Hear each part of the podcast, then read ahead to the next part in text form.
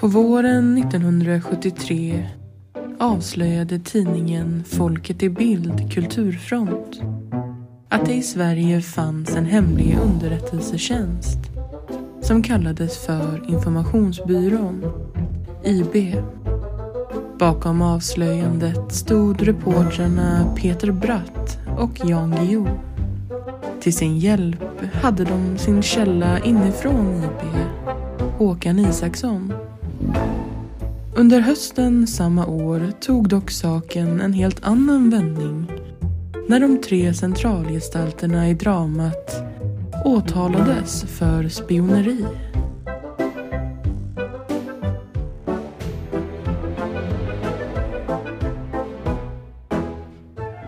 Gästar Moderna Tider för att berätta mer gör Anna-Lena Lodenius. Hon är journalist, författare och föreläsare och har skrivit ett flertal böcker. Den senaste utkom 2023 och heter IB, spionjakt i folkhemmet. Ett halvsekel med IB-affären. Ja, men då hälsar jag alla lyssnare välkomna ännu en gång till Moderna Tider. Och jag hälsar framförallt dig välkommen, Anna-Lena Lodenius. Tack så mycket. Eh, vi ska ju prata om IB-affären som, eh, ja det är väl eh, nästan precis 50 år sedan avslöjandet. Ja, alltså faktiskt exakt 50 år sedan. Det var, de greps ju i den 22 oktober var det Ja, väl? och vi spelar in det här nu precis i början på oktober så att det är nästan exakt ja. Och du är ju aktuell med en bok i ämnet också. Ja, som, som då ges ut just i oktober 73. Det, det är en tanke med det, att den ska komma där. Förstås. Men jag, tänk, jag tänkte att vi kunde börja lite med vad liksom IB, vad var själva IB för någonting egentligen? Alltså, så IB till att börja med är ju frågan om de hette IB.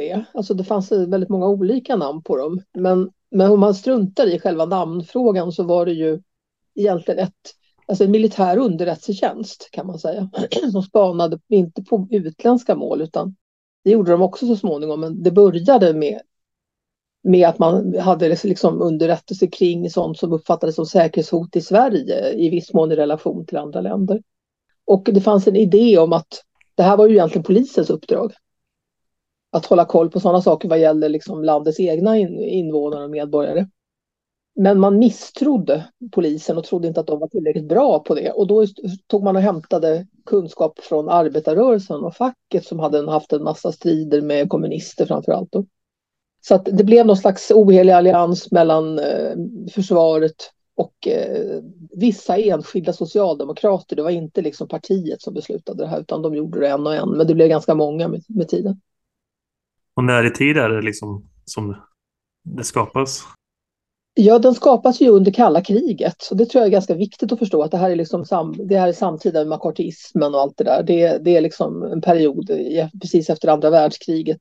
Det här byggs upp under 50-talet och får liksom någon slags struktur 57-58. Och sen existerar det ju då, jag menar fortfarande egentligen, fast under andra namn. Men, men vid 73 när, när organisationen avslöjades, får vi tänka, då är vi inne i en tid som präglas av vänsteraktivism och det är en vänstervåg som går över världen. Och det här att man liksom vill bryta ner gamla strukturer och, och eh, mobilisera mot auktoriteter i samhället och sånt där. Så att vi har liksom två helt olika perioder och det tror jag är ganska viktigt för att förstå vad, både vad IB var och varför det blev sånt väsen när organisationen avslöjades. Men vad var det som, för jag menar det finns ju andra typer av underrättelsetjänster. Vad var idén med att de skulle vara en hemlig underrättelsetjänst? Ja, det är ju något man, man kan fundera över. Det har jag skrivit en del om också. För det är ju så att en del av det de gjorde var ju då till och med olagligt skulle jag uppfatta. De gjorde ingen inbrott till exempel på utländska ambassader. De infiltrerade olika vänsterorganisationer. De hade folk som liksom kom in under sitt namn förstås, men, men som sedan rapporterade tillbaka om saker. Och åtminstone de här inbrotten föreställer jag mig är väl olagliga.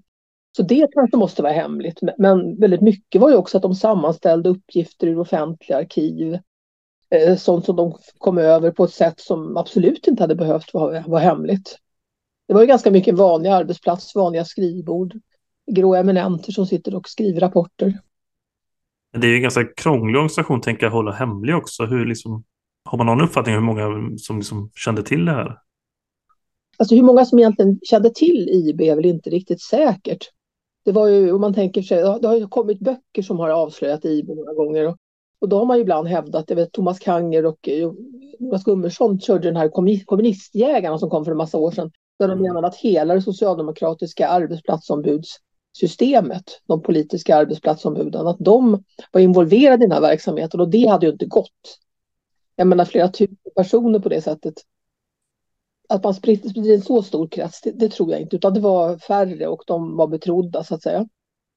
Eh, och även till och med i regeringen så var det ju många som inte kände till det här. Olof Palme gjorde det garanterat och, och försvarsministern Sven Andersson och sådär. Men Tage G Pettersson till exempel som ju satt väldigt nära dem, vi kände inte till det. Och några kände kanske till det men hade inte någon närmare kännedom så att jag tror ändå att det var en relativt liten krets. Och även inom, även inom försvaret så var det ju bara ett fåtal personer som ändå visste fullt ut vad det handlade om. Men vad var det för typ av information man tänkte sig att man skulle kunna få ut av det? Var det just med infiltrering av, alltså kunna eh, registrera eh, kommunister och den typen av så kallat hot mot staten då? Ja, det, det som var i början då var det ju mest, egentligen tillkom det ganska mycket på grund av att det fanns ju exportindustrier och amerikanska företag och man kanske tillverkade vapen med licenser och sådär. Det fanns ett antal exportföretag där det var känsligt att det jobbade kommunister. Eh, och det var ju lite upprinnelsen, att man, och det var också en tid då vi hade en massa spioner som hade, eller massa, men det var i alla fall några uppmärksammade eh, spionaffärer på 50-talet. Nej, nej, men det som det här upprinnelsen var ju väldigt mycket det här rädslan för spioner och Enbomaffären har väl många hört talas om. Det var ju flera andra under den här perioden. Och det handlade om att skydda exportindustrier. Det handlade om att framförallt USA skulle vilja lägga licenstillverkningar i Sverige. Och sådana saker. Och då kände man ett behov av att på vissa arbetsplatser ha kontakter och då tog man dem via facket och de här arbetsplatsombuden, sådana som kunde rapportera så att, inte, så att eh, kommunister, organiserade kommunister då inte skulle, som kunde tänkas eventuellt rapportera till Sovjetunionen, att de inte skulle få reda på någonting. Så det var där det började. Men sen växer det ju och det som händer under 60-talet är ju att det här blir, alltså de samlar in en massa information om allt möjligt. Som inte är kopplat till det här bara. Eh, och det är väl där man kan undra lite om det, liksom, om det går överstyr eller hur det egentligen är med det där. Vad fanns det för exempel på annat man samlade in då? Ja, alltså, det var ju så här att man hade ju såna här eh, kommunkort där man skrev ner vilka folk, vad de gjorde och sånt där och vilka människor som fanns. Eh, och där kunde man ju också berätta om, om resor de hade gjort. Man kunde skriva liksom ganska personliga egenskaper. Och, alltså man kunde liksom porträttera folk och här tror jag väl att man också fortsatt att göra som man hade gjort tidigare. Det var ju så att arbets, alltså de här fackliga ombuden, de hade ju långt, långt tidigare jobbat på det här sättet. Eh, I samband med en annan bok som jag skrev för många år sedan som heter Tvåfrontskrig. Den handlar just om, om eh, hur facket tog strid mot kommunister på arbetsplatser och även nazister faktiskt eh, handlade den om. Då fick jag ju läsa sådana här registerkort från tidigare undersökningar som alltså då är före IB får vi tänka. Men där hade man ju också, man, man skrev liksom vilka som var pålitliga, vilka som inte var pålitliga, vilka som man trodde var påverk, möjliga att påverka och sådär. Och det var de material som sedan hade gått vidare till eh, socialdemokratiska partiexpeditionen för bearbetning och de lämnade ju inte ut de här uppgifterna i rapporter utan det var ju mer som sammanställningar, vilka platser i Sverige som kommunisterna var starka och man skulle argumentera mot och så.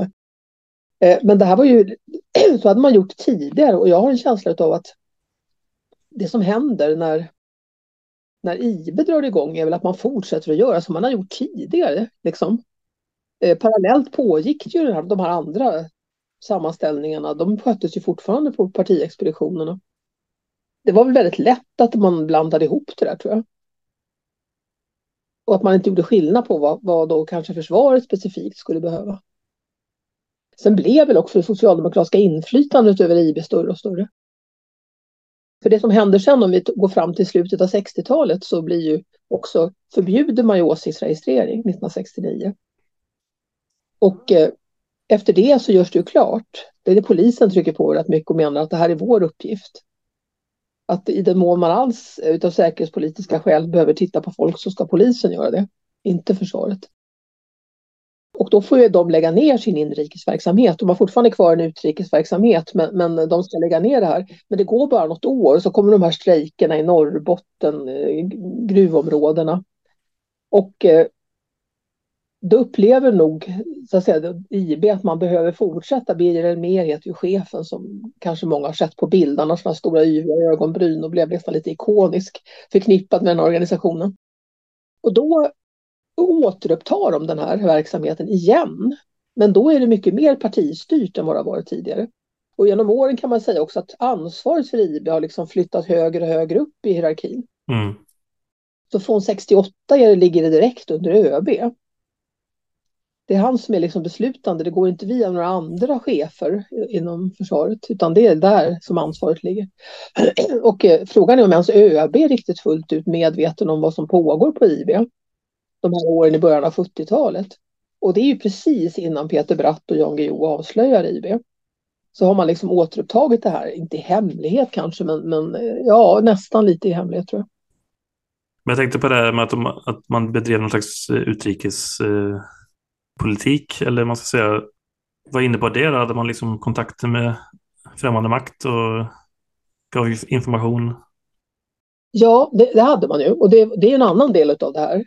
Eh, att Sverige, det är därför jag tycker det är så intressant att titta på det här idag, därför att det man ser, och det var ju inte bara här, men i, i, man studerar man IBs historia så är det väldigt uppenbart hur oerhört nära vi är underrättelsetjänster i NATO-länderna. Vi är väldigt nära vi jobbar med CIA, med MI6 i Storbritannien och, och inte minst med den israeliska underrättelsetjänsten.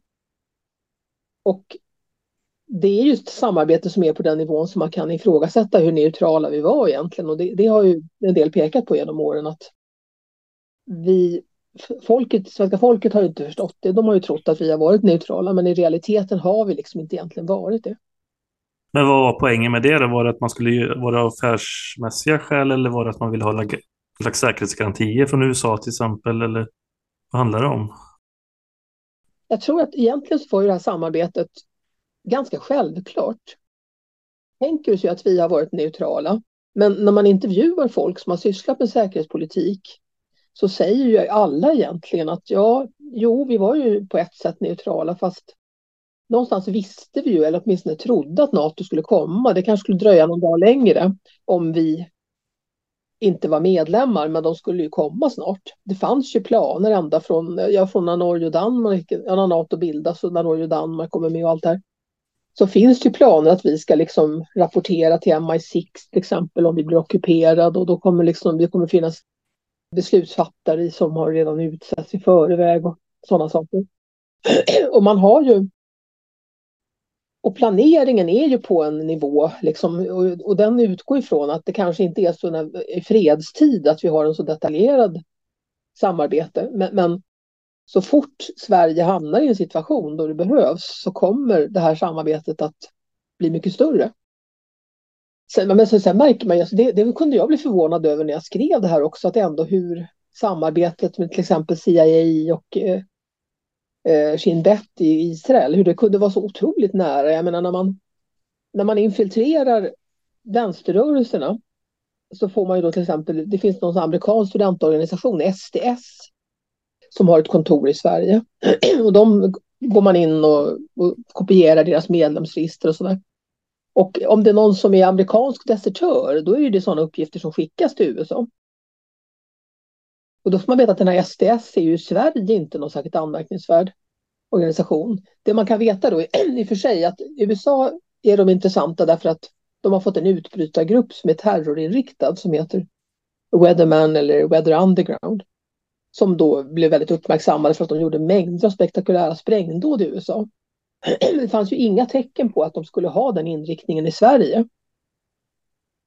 Det var väl inte heller så att merparten av organisationen i USA ägnade sig åt sånt, utan det var ju liksom en liten sekt som hade brutit sig loss ur SD.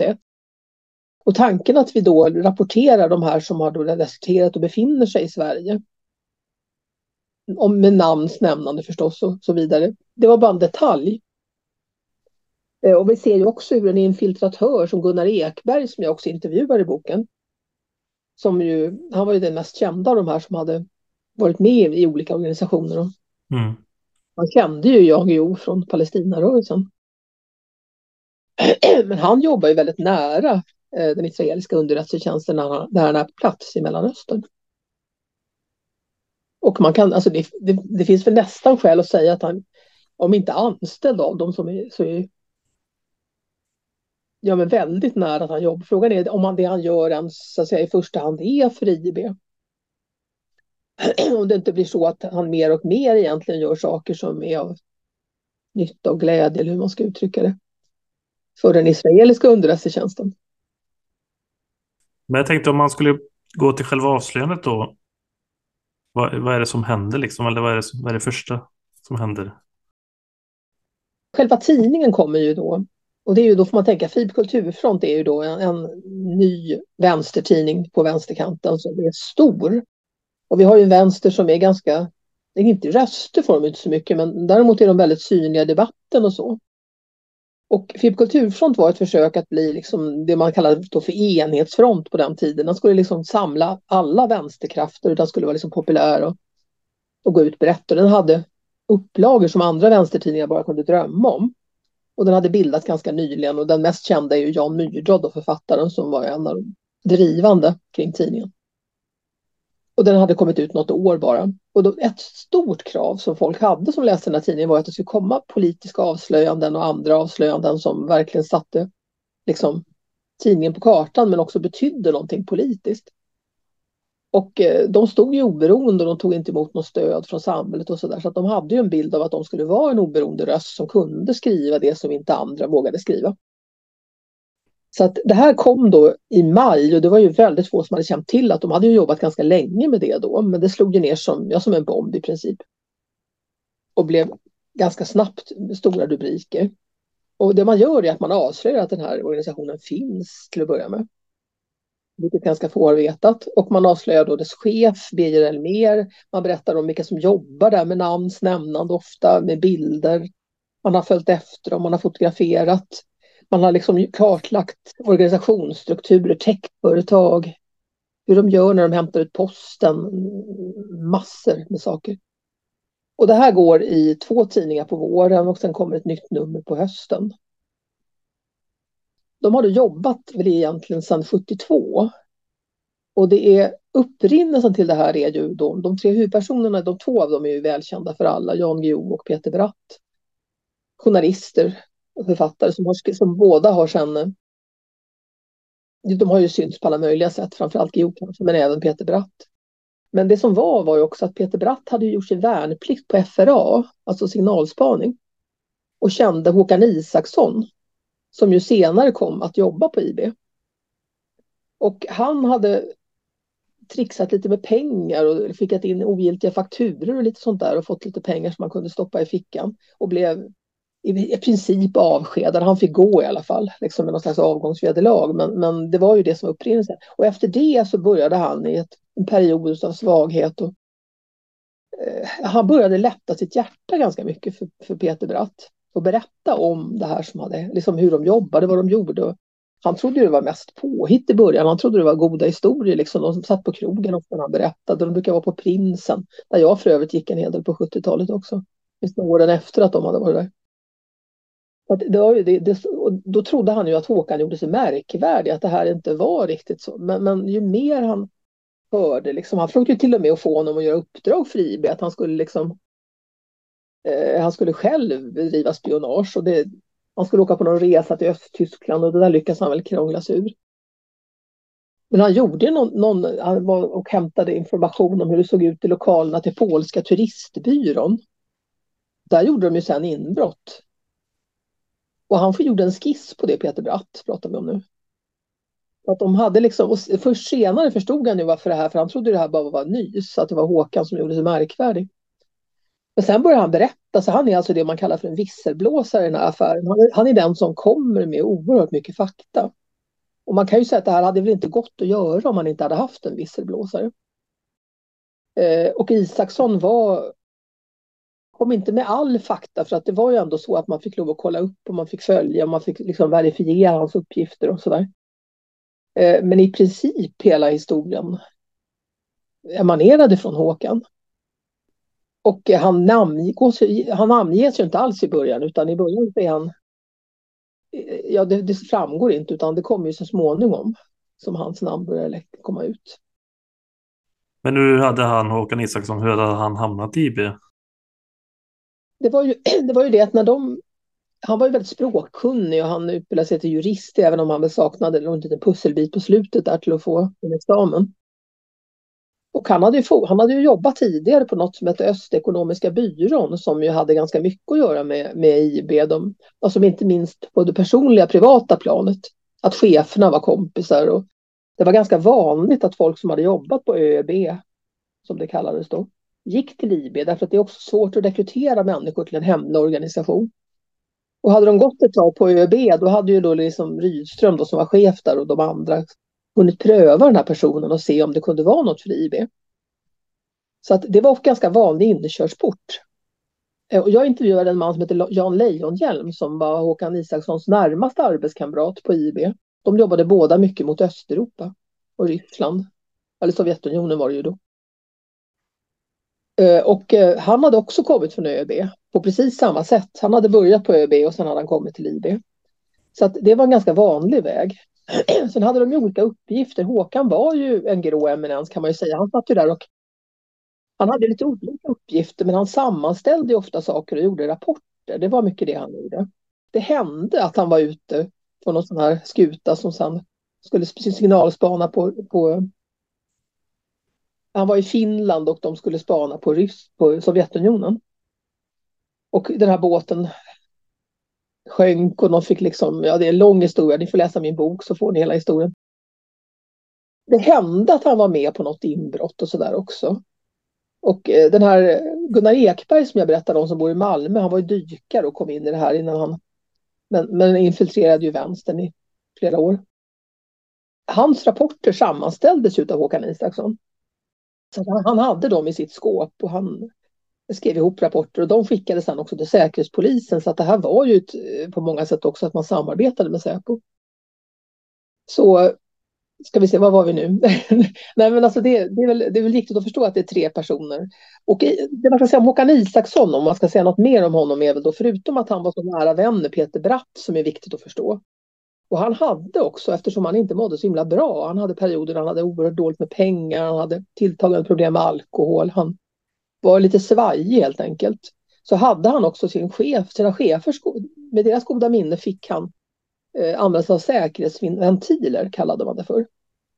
Man gick alltså med på att han hade några människor som han anförtroddes åt och det var hans bror och hans pappa framförallt.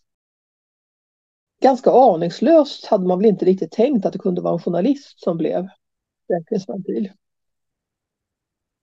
Och det kan man ju säga. Sen var ju Håkan en dubbel person för att han berättade ju då också för IB att han gjorde det här, fast inte att han gjorde det utan att de höll på att avslöja IB, berättade han. Han berättade inte sin del i det hela. Eh, så att IB visste ganska tidigt att det pågick ett journalistiskt avslöjande. Men han tänkte inte att det fanns några risker med att han, med att han skulle avslöja delar av det här? Jo då, det visste han. Och, och det, det, är också, alltså han, det tycker jag, det här är ju mer påtagligt tycker jag när jag själv pratar med folk och när jag också läser polisprotokoll och allt det här.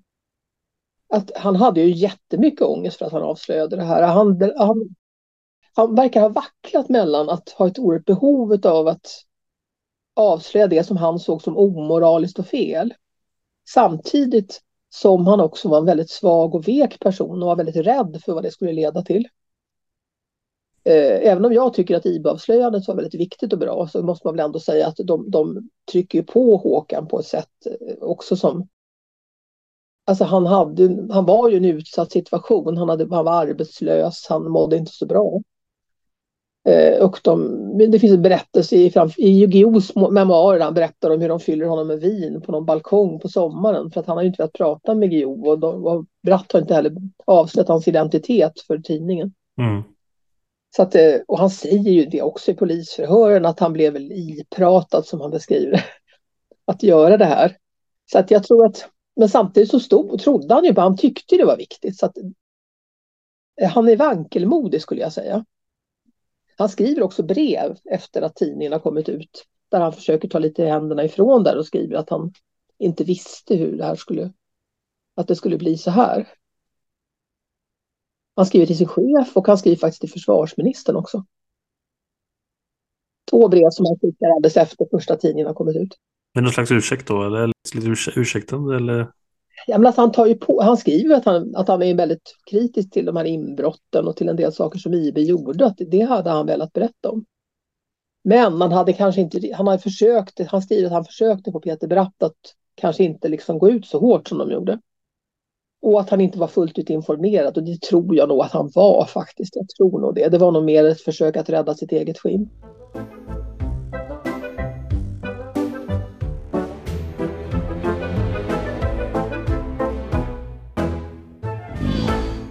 Hur reagerade samhället och media och politiken och allt initialt?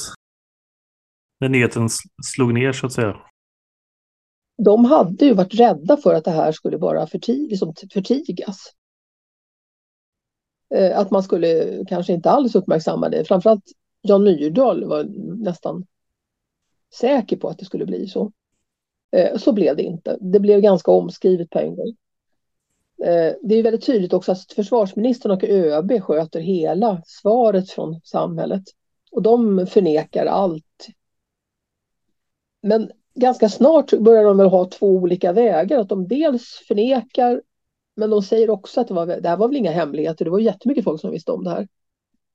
Eh, och sen så, så att den där förnekelsen och förringandet på något sätt parallellt. Medierna kan man väl säga är väldigt offensiva. Men det är också så att det lägger sig ganska snart. Det är några veckor då det här är, eh, liksom, är de i hetluften. Och när det andra numret har kommit, där man till exempel presenterar Gunnar Ekberg, och det, alltså hans infiltration och det här, och lite, med en hel del andra saker, så, så eh, när sommaren kommer så har det här mer eller mindre försvunnit. Och Peter Bratt vill skriva en bok om IB. Och han har jättesvårt att få den förlagd därför att man tror att det här har blåst över. Och polisen, de har ju redan börjat en polisutredning eller börjat titta på om det här skulle kunna vara lagbrott. Och det finns det väl de som tror att det kan vara, att det skulle kunna vara åtalbart.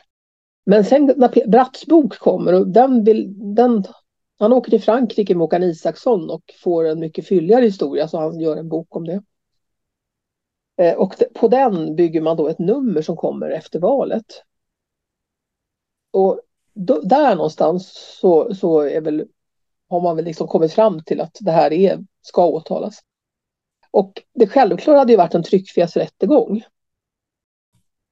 Men det finns vissa undantag i de här lagarna som de vrider och vänder på. Och till och med en jurist som, som man har anlitat i förväg, som är sakkunnig på det här området, menar att jo, men teoretiskt sett kan man kanske göra ett brottmål av det. Men han tycker att det är självklart att man skulle egentligen ha börjat med en tryckfrihetsprocess. Nu blir det istället så att den väntar in andra saker och den blir sen inte av. Man, men, och det kvarstår väl möjligen att boken kanske skulle kunna bli det. Men inte heller den. Utan man går helt och hållet på ett brottmål. Och det, det, är juridiskt, det är en lång historia som vi kanske inte ska fördjupa oss i, men det är ju juridiskt väldigt tveksamt och ganska snart efteråt så kommer man ju också och börja tillsätta utredningar för att på något sätt täppa igen hål som gör det möjligt att göra på det här sättet. Men det är spioneri man tänker då, som är brottet. Ja. Eh, men, men, och där blir också, de, de, har ju inte spionerat för någon speciell, de har offentliggjort hemligt material. Eh, och, då, och eh, de har meddelat varandra då till att börja med.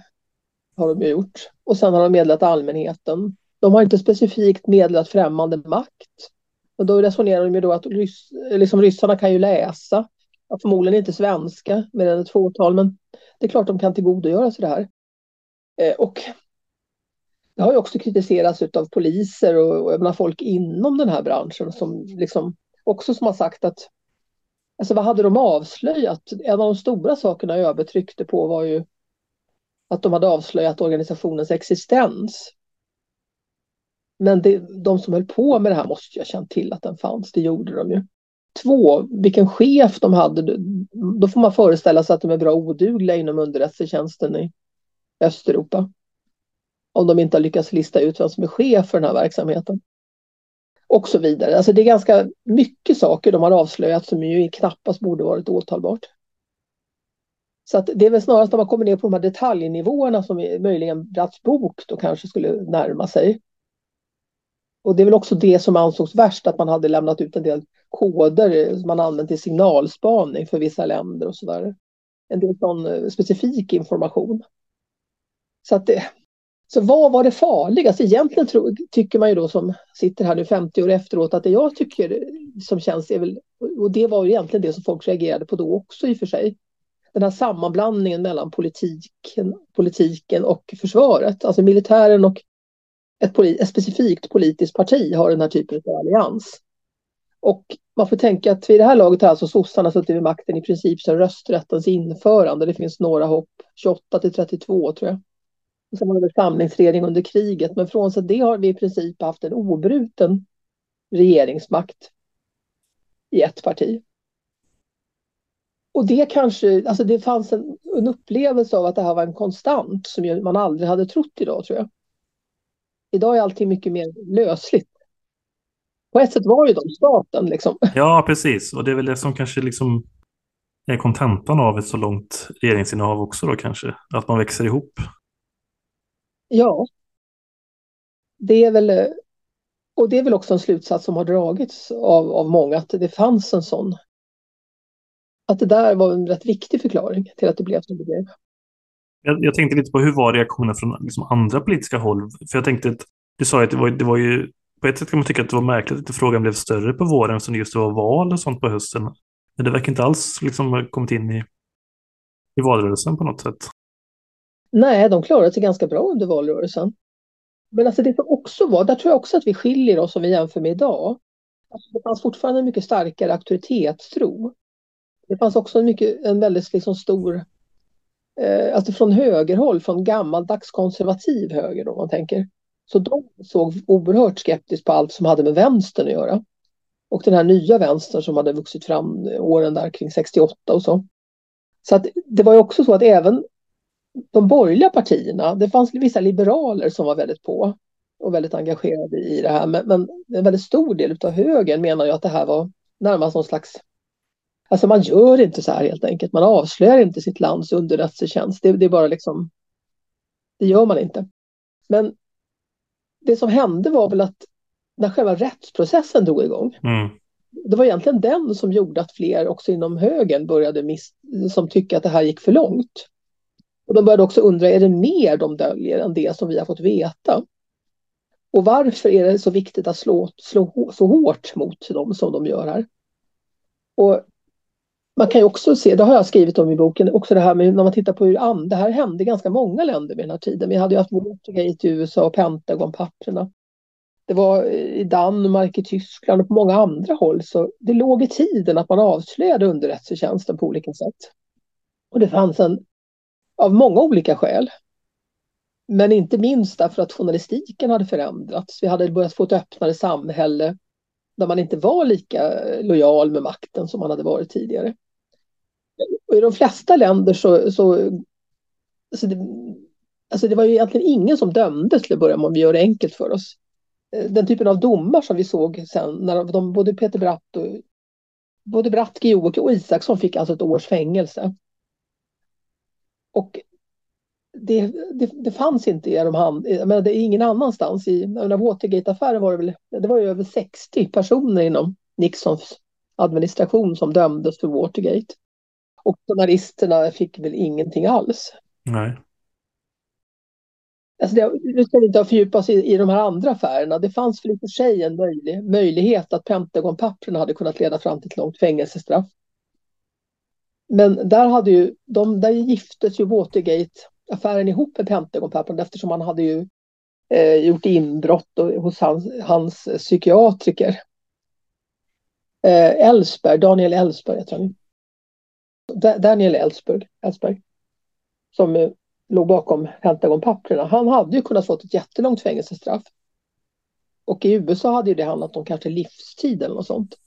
Men här var det ju just det att man kom på att att de hade begått kriminella handlingar för att misskreditera honom och de, och de var av den dimensionen och arten att det fanns ingen annan val de hade än att säga att eh, vi, läm- vi låter det bli att åtala Ellsberg. Så att i det läget kan man ju säga att det var mer vad motståndarsidan hade gjort. Ja, och det fick ju ganska, det fick ganska stora politiska konsekvenser på ett annat sätt i USA också. Kan man ju säga. Alltså presidenten avgick. I, i Danmark så, så blev det väl så att eh, visselblåsaren fick ett kortare fängelsestraff för att ha lämnat ut uppgifter. Journalisterna gick fria. De här historierna har ju inte vi något större minne av, men, men det är väl ganska genomgående att pressfriheten har vägt över. Men i Sverige gjorde den inte det. Varför är det så, tror du? Ja, det här har ju då folk spekulerat i. Jag vet inte om jag har någon annan idé än vad andra har tyckt. Men, Eh, jag tänker på Lars-Olof Lamper som har skrivit en statlig utredning. Han satt ju med i den här säkerhetstjänstkommissionen som kom 2002 med ett antal volymer, 3000 sidor eller något. Han skrev på lite olika delar av den, men han, olika delar av den, men han gjorde framför allt, som har varit intressant för mig, den volymen som handlar om IB. Och han, hade också funderat, han har också i andra sammanhang funderat över och han menar väl på att det har att göra lite grann med den svenska neutraliteten.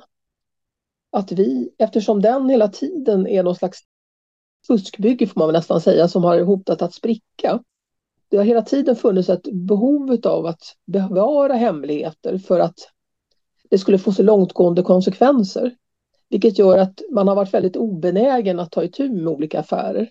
Och det gäller ju även tidigare, vi tänker på DC3 och Catalina och det här på 50-talet, att det har ju liksom aldrig granskats ordentligt egentligen. Och det dröjde väldigt länge innan IB-affären, det var ju ett stort, innan den granskades. Det var ett stort motstånd och det var väl en, det dröjde ända till, ända till slutet av 90-talet innan Göran Persson till sist föll till föga. Och bestämde sig för att man skulle försöka släppa en massa papper fria och, och ge en utredning lite liksom rimliga möjligheter att ändå gå till botten. Den hade begränsningen att inte få titta på utrikesdelen, men den tittade ändå på inrikesdelen och där kan man väl säga att de kom ganska långt. Men jag tror att det ligger någon, det, det Lampers menar är väl att rädslan för att något mycket större som handlar om, om saker som är väldigt liksom, viktiga för Sverige som, som nation ska komma ut har gjort att man egentligen ganska snabbt försöker att stoppa alla former av läckage i olika frågor. Eh, och det kanske inte handlar primärt bara om IB utan det finns en slags större berättelse som man också vill slå vakt om. För sen då så bestämmer man sig för att åtala dem för, för spioneri. Ja. Och de grips alla tre. Och husrannsakan på redaktionen och ja. sådana saker. Och det var ju oerhört dramatiskt allt det här. Och eh, det är också en misstanke som många har haft, nämligen att hade man gjort ett tryckfrihetsmål hade man ju inte fått gå in och ta reda på källmaterial. Och de trodde ju att de hade fler källor. De ville verkligen veta hur, vad de hade för läckor. Liksom. Och hade man haft ett vanligt tryckfrihetsmål hade det, hade det inte gått att göra husrannsakan på det här sättet. Att det kan ha funnits sådana intressen också. Liksom. Och det borde ju inte gå att göra så, men det, det kunde man ju. Så de, de trodde ju inte att det här skulle hända. Alla var ju väldigt oförberedda. Och sen plötsligt så, då i oktober, slutet av oktober, på samma dag så slår man till. Man går in i en lägenhet i ett kollektiv i Lund där Jan Guillou ligger efter en, Eh, efter en natt. Han har suttit på krogen och druckit en del alkohol med sina kompisar. Och, eh, och bara kliver rakt in. Dörren var olåst faktiskt. Så de bara kliver rakt in i rummet och, och han ligger under, under ett filt liksom och hämtar honom. Och då är det ganska många poliser har de liksom utanför och sådär ifall att han skulle rymma och springa iväg. Och, och det är ett ganska, ganska dramatiskt. Det är Peter Bratt som har tagit nattåget upp. Han kommer på morgonen ut genom spärren och så bara smyger de upp bakifrån honom på tågstationen. När han kliver ur tåg, eller han har klivit ur tåget och är på väg liksom in i det här systemet av gångar där vid centralstationen. Eh, och de, alltså det är som, han sa, det är som en någon slags dålig polisfilm. Och han sitter liksom i någon sån här Volvo och de börjar prata i polisradion att de är på väg.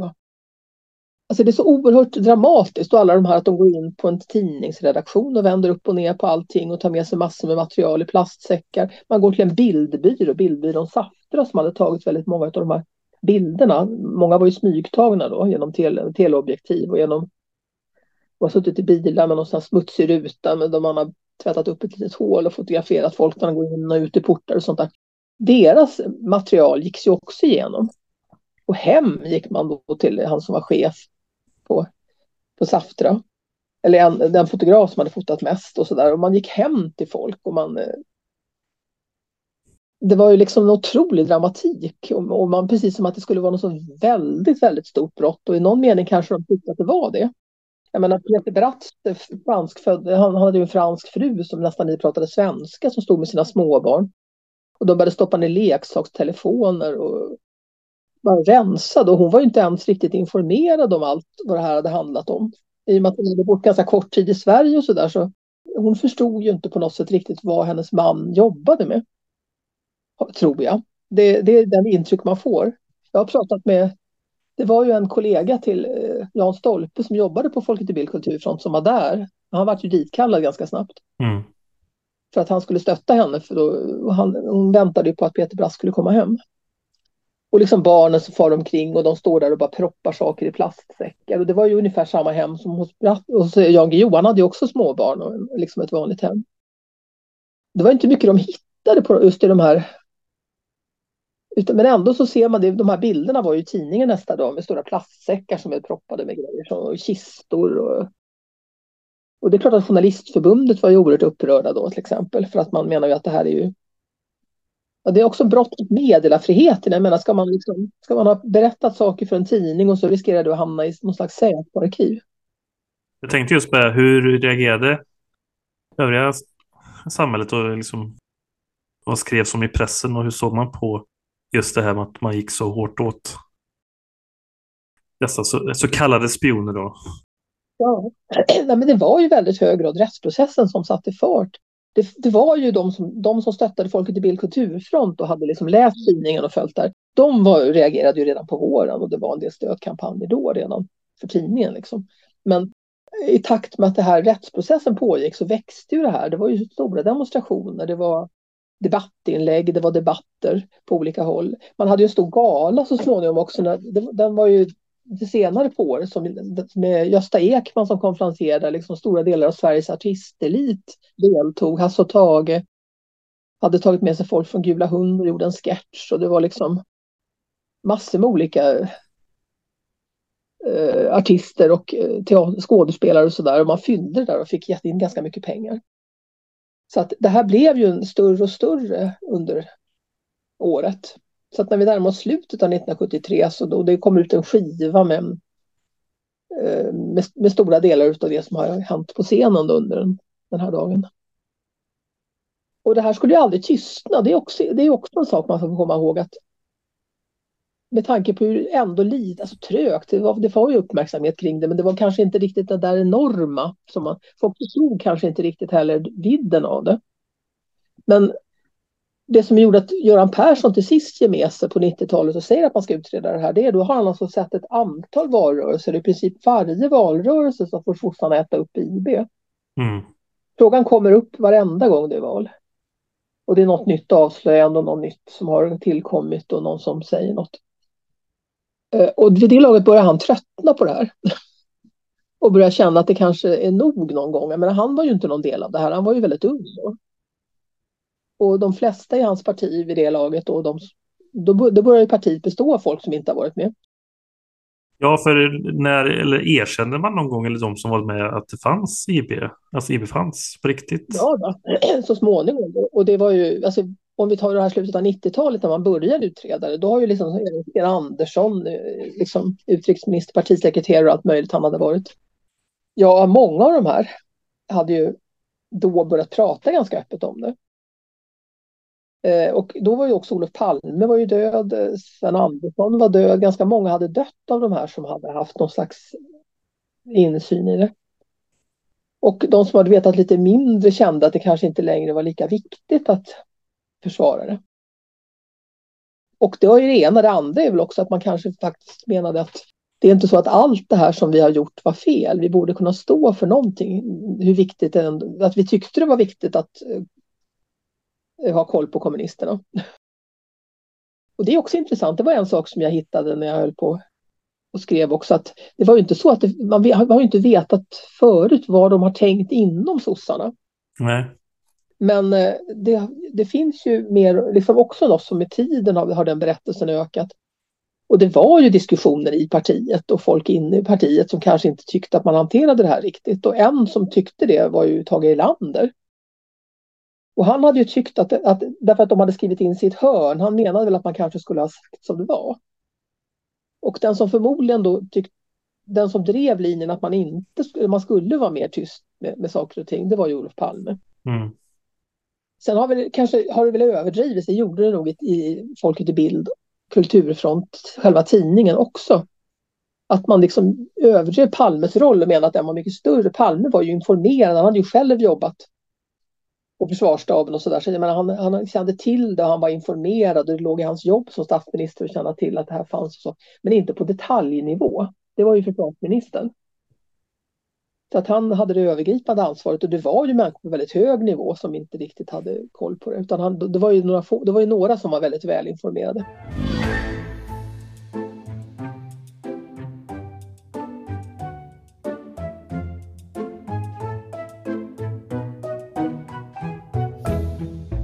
Men de eh, lyckas döma dem också i slutändan. Domstolen. Ja. Och, eh, och det blir ju så att Bratt och Isaksson överklagar inte. De tar sina straff och de, blir ju då, de sitter ju av halva tiden. Gör de.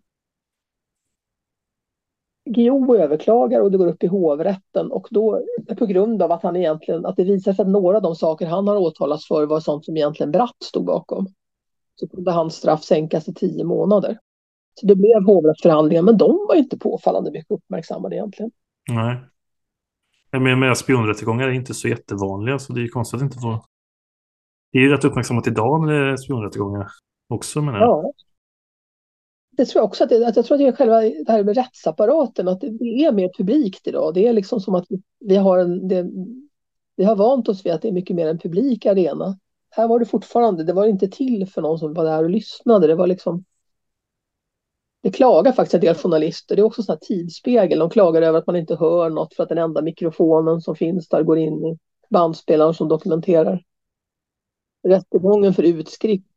Och man, alltså det är inte gjort för att någon ska egentligen ta till sig det här. Så att är man där är man ju där för att man protesterar eller, eller vill visa stöd för de som står åtalade.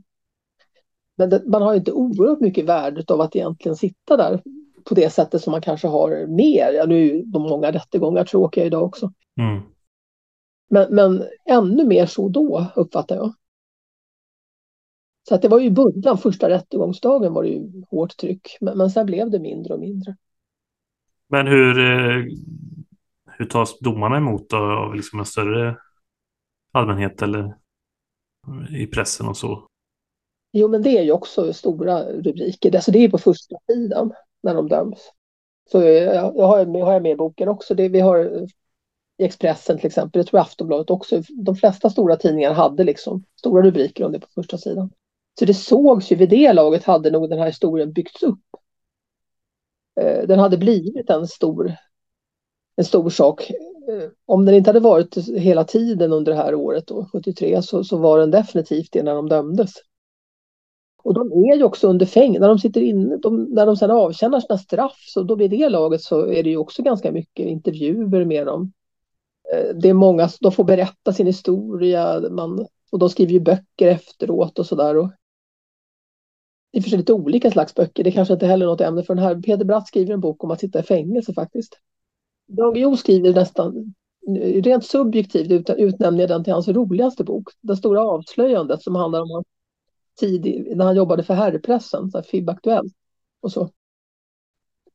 Lustigt nog. Men, men de är båda engagerade i fångars rättigheter och sitter med i sådana här råd och organisationer för fångarna.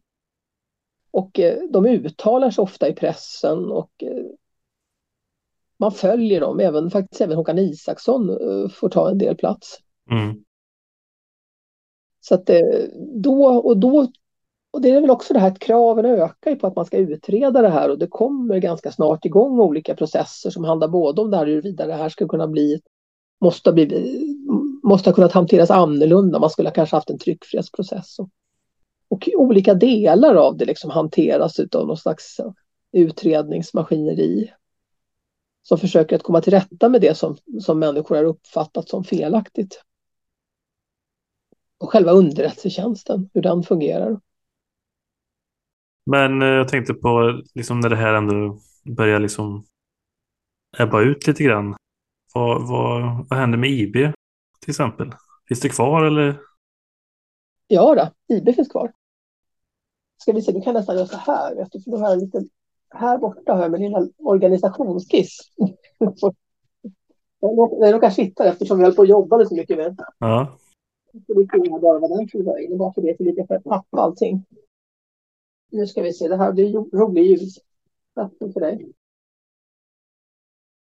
Jo, nej men, eh, nej men det som händer är ju att dels att får de ju lov att lägga ner inrikesdelen. Nu, nu blir det så, den måste läggas ner. Och den fanns nog kvar lite sådär fortfarande, men i princip lägger man väl ner den. Sen byter de ju namn en massa gånger och Elmer hänger väl kvar, Birger Elmer, gamla chefen, är ju kvar på något sätt till 78. Inte formellt, men han är kvar som någon slags konsult och lite grann. Och den byter ju namn då, nu ska vi titta, för de här åren lyckas jag aldrig komma ihåg. Gemensamma byrån för underrättelse, GBU heter den ju då redan 73. Och 82 byter den namn till sektionen för särskild inhämtning, SSI.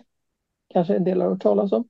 Och 89 kontoret för särskild inhämtning, KSI. Och de här ligger ju direkt under IB, men sen så under senare så blir det det här MUST som säkert många har talat om, som de kommer att ligga underordnade under MUST. Och det är ju en, en ytterligt hemlig organisation. De har ju någon period faktiskt hade de två chefer. Den ena var öppen så man kunde få reda på vad han hette. Den andra var då hemlig. Men eh, för det mesta har ledningen för den här organisationen varit hemlig. Mm. Och, och det betyder att jag kan inte säga att jag vet om den, så att säga, om vilka förändringar som organisationen har genomgått. Men jag föreställer mig att det finns sådana. Men eh, insynen är ju helt obefintlig. Det här är ju närmast en ännu mer hemlig organisation. Eh, jag skulle kunna tänka mig att den här alliansen mellan socialdemokrater och försvaret inte består, utan det här är nog en renodlat militär organisation idag. Jag tänkte lite på också, för Jan Guillou och Peter Bratt vet vi, eller jag antar att folk känner till hyfsat vad som hände, men vad hände med Håkan Isaksson? Ja, alltså han fick, hade ju fått ett nytt jobb faktiskt. Han var ju anställd på Skolöverstyrelsen och de pratade väldigt väl om honom i sina utlåtanden till, till, eh, till rätten och de menade att rätten skulle, det här rättsliga skulle ha sin gång. Och, och han hade visserligen en tidsbegränsad anställning men han var välkommen tillbaka, han kom tillbaka. Och han hade ett, olika, alltså ett antal arbeten. Liksom, han klättrade ju då på, på SÖ till att börja med och vart någon slags byrådirektör och han jobbade lite efteråt på så UHR, jag kanske inte ska dra, men han hade några olika sådana eh, universitets och högskoleämbete ska det väl uttolkas. Ja, han hade lite olika jobb. Men det, blev, det som hände var väl att hans alkoholism blev mer och mer påtaglig och han eh, hade svårare att klara, klara av de jobb han hade och blev också så småningom arbetsbefriad på, på sitt sista arbete. Och Statens konstråd tror jag han var på slutet. Eller den tjänst han hade försvann helt enkelt. Så att han, han dog. Det man kan säga om Håkan i alla fall är att alltså han dricker mer och mer, han får allt större problem, han har gift sig men kommer att skilja, jag tror aldrig de skilde sig formellt men de separerade. Och eh, från att han ändå har levt, han levde i Djursholm, han hade liksom ett väldigt fint hem, han hade bra, goda middagar. Jag har träffat flera människor som har varit med på de här middagar och, och beskriver honom som en lycklig sällskapsmänniska som på många sätt hade ett väldigt bra liv i några år. Mm. Men med tiden kommer han, så att han, han går ju bort då tidigt och ett ganska, då är det ganska sorgsamt med honom. Peter Bratt beskriver i sina memoarer hur han träffar Håkan. Och på slutet är det ju liksom, han sitter i något, han har blivit av med lägenhet, hans ekonomi är ett moras, hans hälsa är jättedålig. Och han avlider och det är en ytterst liten begravning med någon av hans vänner, Peter Bratt och hans fru. Och eh, när det 20 år har gått, då är vi 93 va? Ja, just det. Mm. Då träffas ju Peter Bratt, Jan Guillou och Håkan Isaksson i en tv-studio. Sommarnattens skeende efter något sånt sommarprogram med Gunnel Werner och då är det otroligt spänd stämning i, i rummet. De, eh, de sitter liksom och spänn alla tre. Det är otroligt dålig stämning. Och, eh, och sen så lever han några år till, men jag har för mig att det är början av 2000-talet som han dör. Så tre månader efter att Peter Bratt har gjort sitt sista besök hos Håkan. Och då har han suttit på eh, det som han beskriver, en sliten barack. Han har blivit av med sin bostad. I april 2002 är han död. Och då är han 59 år gammal. Hans bror, hans hustru Peter Bratt och en av hans närmaste vänner kommer på begravningen och askan strös i minneslunden på Skogskyrkogården i Stockholm. Så att det, det, är, det är hans liv som det händer. Alltså jag, träff, jag har ju träffat ganska många människor som kände Håkan Isaksson och det känns som att det nästan var en slump att jag inte någon gång själv har sprungit på honom, men, men det har jag inte. Men det som Jan Lejonhjelm som ju var hans kollega på, på IB och de kände varandra privat också ska jag säga. De hade träffats tidigare i olika sammanhang och också på ÖB, den här arbetsplatsen som de hade båda varit på. Men han menar ju också på att på ett sätt var ju Håkan en person som inte skulle arbeta inom underrättelsetjänsten. Det är frågan om den typen av person skulle vara anställd på ett sådant ställe just på grund av att han hade sina svackor. Han, han mådde inte så bra alla gånger och han hade problem med pengar och alkohol. Och det fanns väldigt många saker. Om man hade varit en, en, liksom en fungerande professionell underrättelsetjänst så hade man sett att det finns många sidor av Håkan Isaksson som gör att han skulle kunna bli fångad av någon som vill utnyttja honom. Och det hade inte behövt vara en journalist. Det mest troliga, det de var mest rädda för, var ju hela tiden att utländska underrättelsetjänster var efter dem. Och det var ju det de trodde när de var förföljda av, av de här fotograferna från Folket i Bild kulturfront. Att de trodde att det var att de höll på att kartläggas utav, utav någon underrättelsetjänst i Östeuropa.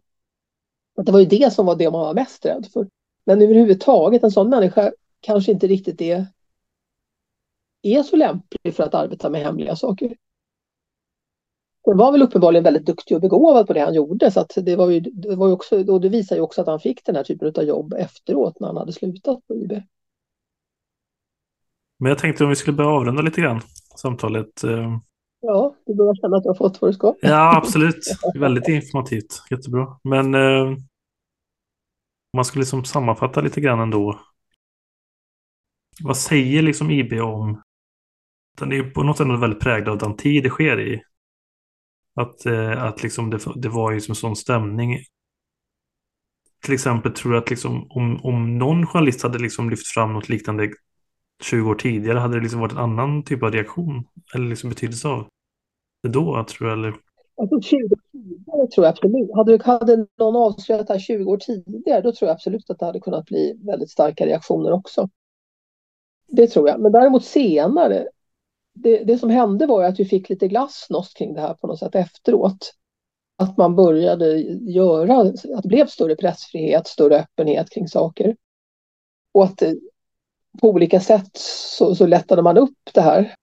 Men det som jag kan se, som jag skriver om en del i mitt slutord, det är ju att jag, jag ser ju att vi har ju börjat gå tillbaks igen i den situation vi befinner oss nu så är ju liksom krigshotet väldigt närvarande. Vi har sett eh, attacken på Ukraina och kriget som pågår fortfarande. Vi har vår önskan att gå med i NATO. Eh, och det stiftas nu lagar som på olika sätt ska göra det svårare att, att läcka saker som kan vara kritiska för svensk säkerhetspolitik. Eh, man klubbar ju igenom en grundlag som en del av en del av grundlagen som skulle kunna till exempel göra det att man inte skulle, alltså precis det här som IB handlar om, att man skulle kunna göra så att journalistiska avslöjanden om säkerhetspolitiska frågor då ska vara brott, som ett brott och inte täckas av tryckfriheten och sånt där. Det där var ju väldigt lite debatt om, men, men i andra ändan när det skulle klubbas för andra gången, för det ska ju alltid vara ett val mellan när, när det är delar av grundlagen. Då, satt de, då kom ju vd Sveriges Radio, eh, Sveriges Television och alla de här liksom medieorganisationer både på arbetsgivarsidan och på, på medarbetarsidan och, och berätta, men kommer vi fortsätta att kunna berätta saker som vi har kunnat berätta? Och så räknar man ju upp en massa saker då man kan fundera på, skulle det här vara möjligt? Och det jag tänker är liksom rent uppenbart. Liksom. Tänk, att, tänk att det nu skulle komma någon och avslöja att svenska vapen som vi eh, då har skickat på grund av att vi vill hålla oss väl med Turkiet, att de används mot kurdiska grupper. Och det här gör att, inte, att Turkiet definitivt slänger igen dörren och säger att ni får inte komma med i NATO. Vi kommer aldrig någonsin att säga nej till det att deras press berättar på det här sättet som de gör om det här. Alltså det är bara en fullständigt hypotetisk sak, men det skulle mycket väl kunna hända, eller hur? Eller det behöver inte säga någonting om det. Men Nej, men jag, jag håller med. Det är ett väldigt uh, intressant scenario. Ja. Alltså det, idag så är det så väldigt mycket, alltså med tanke på den situation vi befinner oss i så är det så väldigt mycket mer som står på spel. Och i det läget än vad det har varit under mellanperioden. Och därför kan man ju säga att, att risken är ju överhängande att vi går tillbaks till den typen av presssituation som rådde 1973. Och att det som hände under IB-affären igen blir möjligt. Och, eh, och det är ju också hur behjärtansvärt det än är att vi har en fungerande underrättelsetjänst och att säkerhetspolitik och allt det där, att det är viktigt, för det är jätteviktigt. Det kan man ju inte säga något annat än att det är. Samtidigt så är det också så att det finns en enorm fara för demokratin att ha organisationer som är höjda över varje misstanke, där vi aldrig någonsin har någon insyn. Jag läste också Lars-Olof Lamper som jag har nämnt tidigare, läste att han ska någonstans att han tycker att, eller han sa det till mig förresten, i min intervju, det här att han tycker att man skulle liksom ha någon slags genomlysning även av underrättelsetjänsten vart 15 år eller något sånt där, vart 10 eller vart 15 år. Att det vore liksom bra för deras, därför att då får de en anledning att skärpa sig och förändra och göra sig av med sånt som inte är bra. Alltså varje organisation, även, även deras organisationer, skulle behöva någon slags genomlysning då och då. Men då, det är ju bara visselblåsare som kan ge oss en sån genomlysning. Därför att det måste finnas någon inne. Fullständigt hemlig organisation får man inte ut någonting utav annars. Och de riskerar ju så enormt mycket om vi får en förändrad lagstiftning. Eh, som stämplar sånt hårdare. Så att jag, jag känner mig jättepessimistisk måste jag säga. Och jag tycker att det är ett varnande exempel för att det hände då. Men jag tycker att det mycket väl skulle kunna kännas som en varning till oss idag. Ja, absolut. Nej, men det var intressant i sammankoppling med nutiden också. Även om det var en eh, liksom dyster spaning. Men... Eh... Alla spaningar kan inte sluta, sluta i patroner. Ibland man, kanske man tvingas vara lite svartsynt. Ja, jag vet. Men det är intressant ändå att historien ändå... Att man, kan tänka, man borde tänka att, att ett sånt avslöjande som UFR borde liksom ha vänt skutan åt andra hållet. Och det kanske gjorde. Men intressant historien ändå liksom kan vända igen. Ja, och det har 50 år har gått, det är en lång tid. det tycker jag att vi, bör, vi, vi bör hålla, det är mycket vi ska hålla i vårt minne i historien, men jag tycker att IBA-affären hör till de saker man som ska stå på den listan. Över saker vi bör påminna oss om. Det håller jag med om, absolut. Men eh, vi hoppas att vi har påmint lite grann. Det här samtalet i alla fall. Och eh, i din bok. Och boken heter? Boken heter Spionjakt i folkhemmet, ett halvsekel med IB-affären. Det kommer på historiska media. Just det. Men eh, med de orden tackar jag dig, Anna-Lena Ludenius, för medverkan i podden. Tack för att jag fick medverka. Du har hört ett avsnitt av Moderna Tider. Gäst var Anna-Lena Lodenius. Programledare och klippning Stefan Hjalmarsson. Speaker Matilda Säv.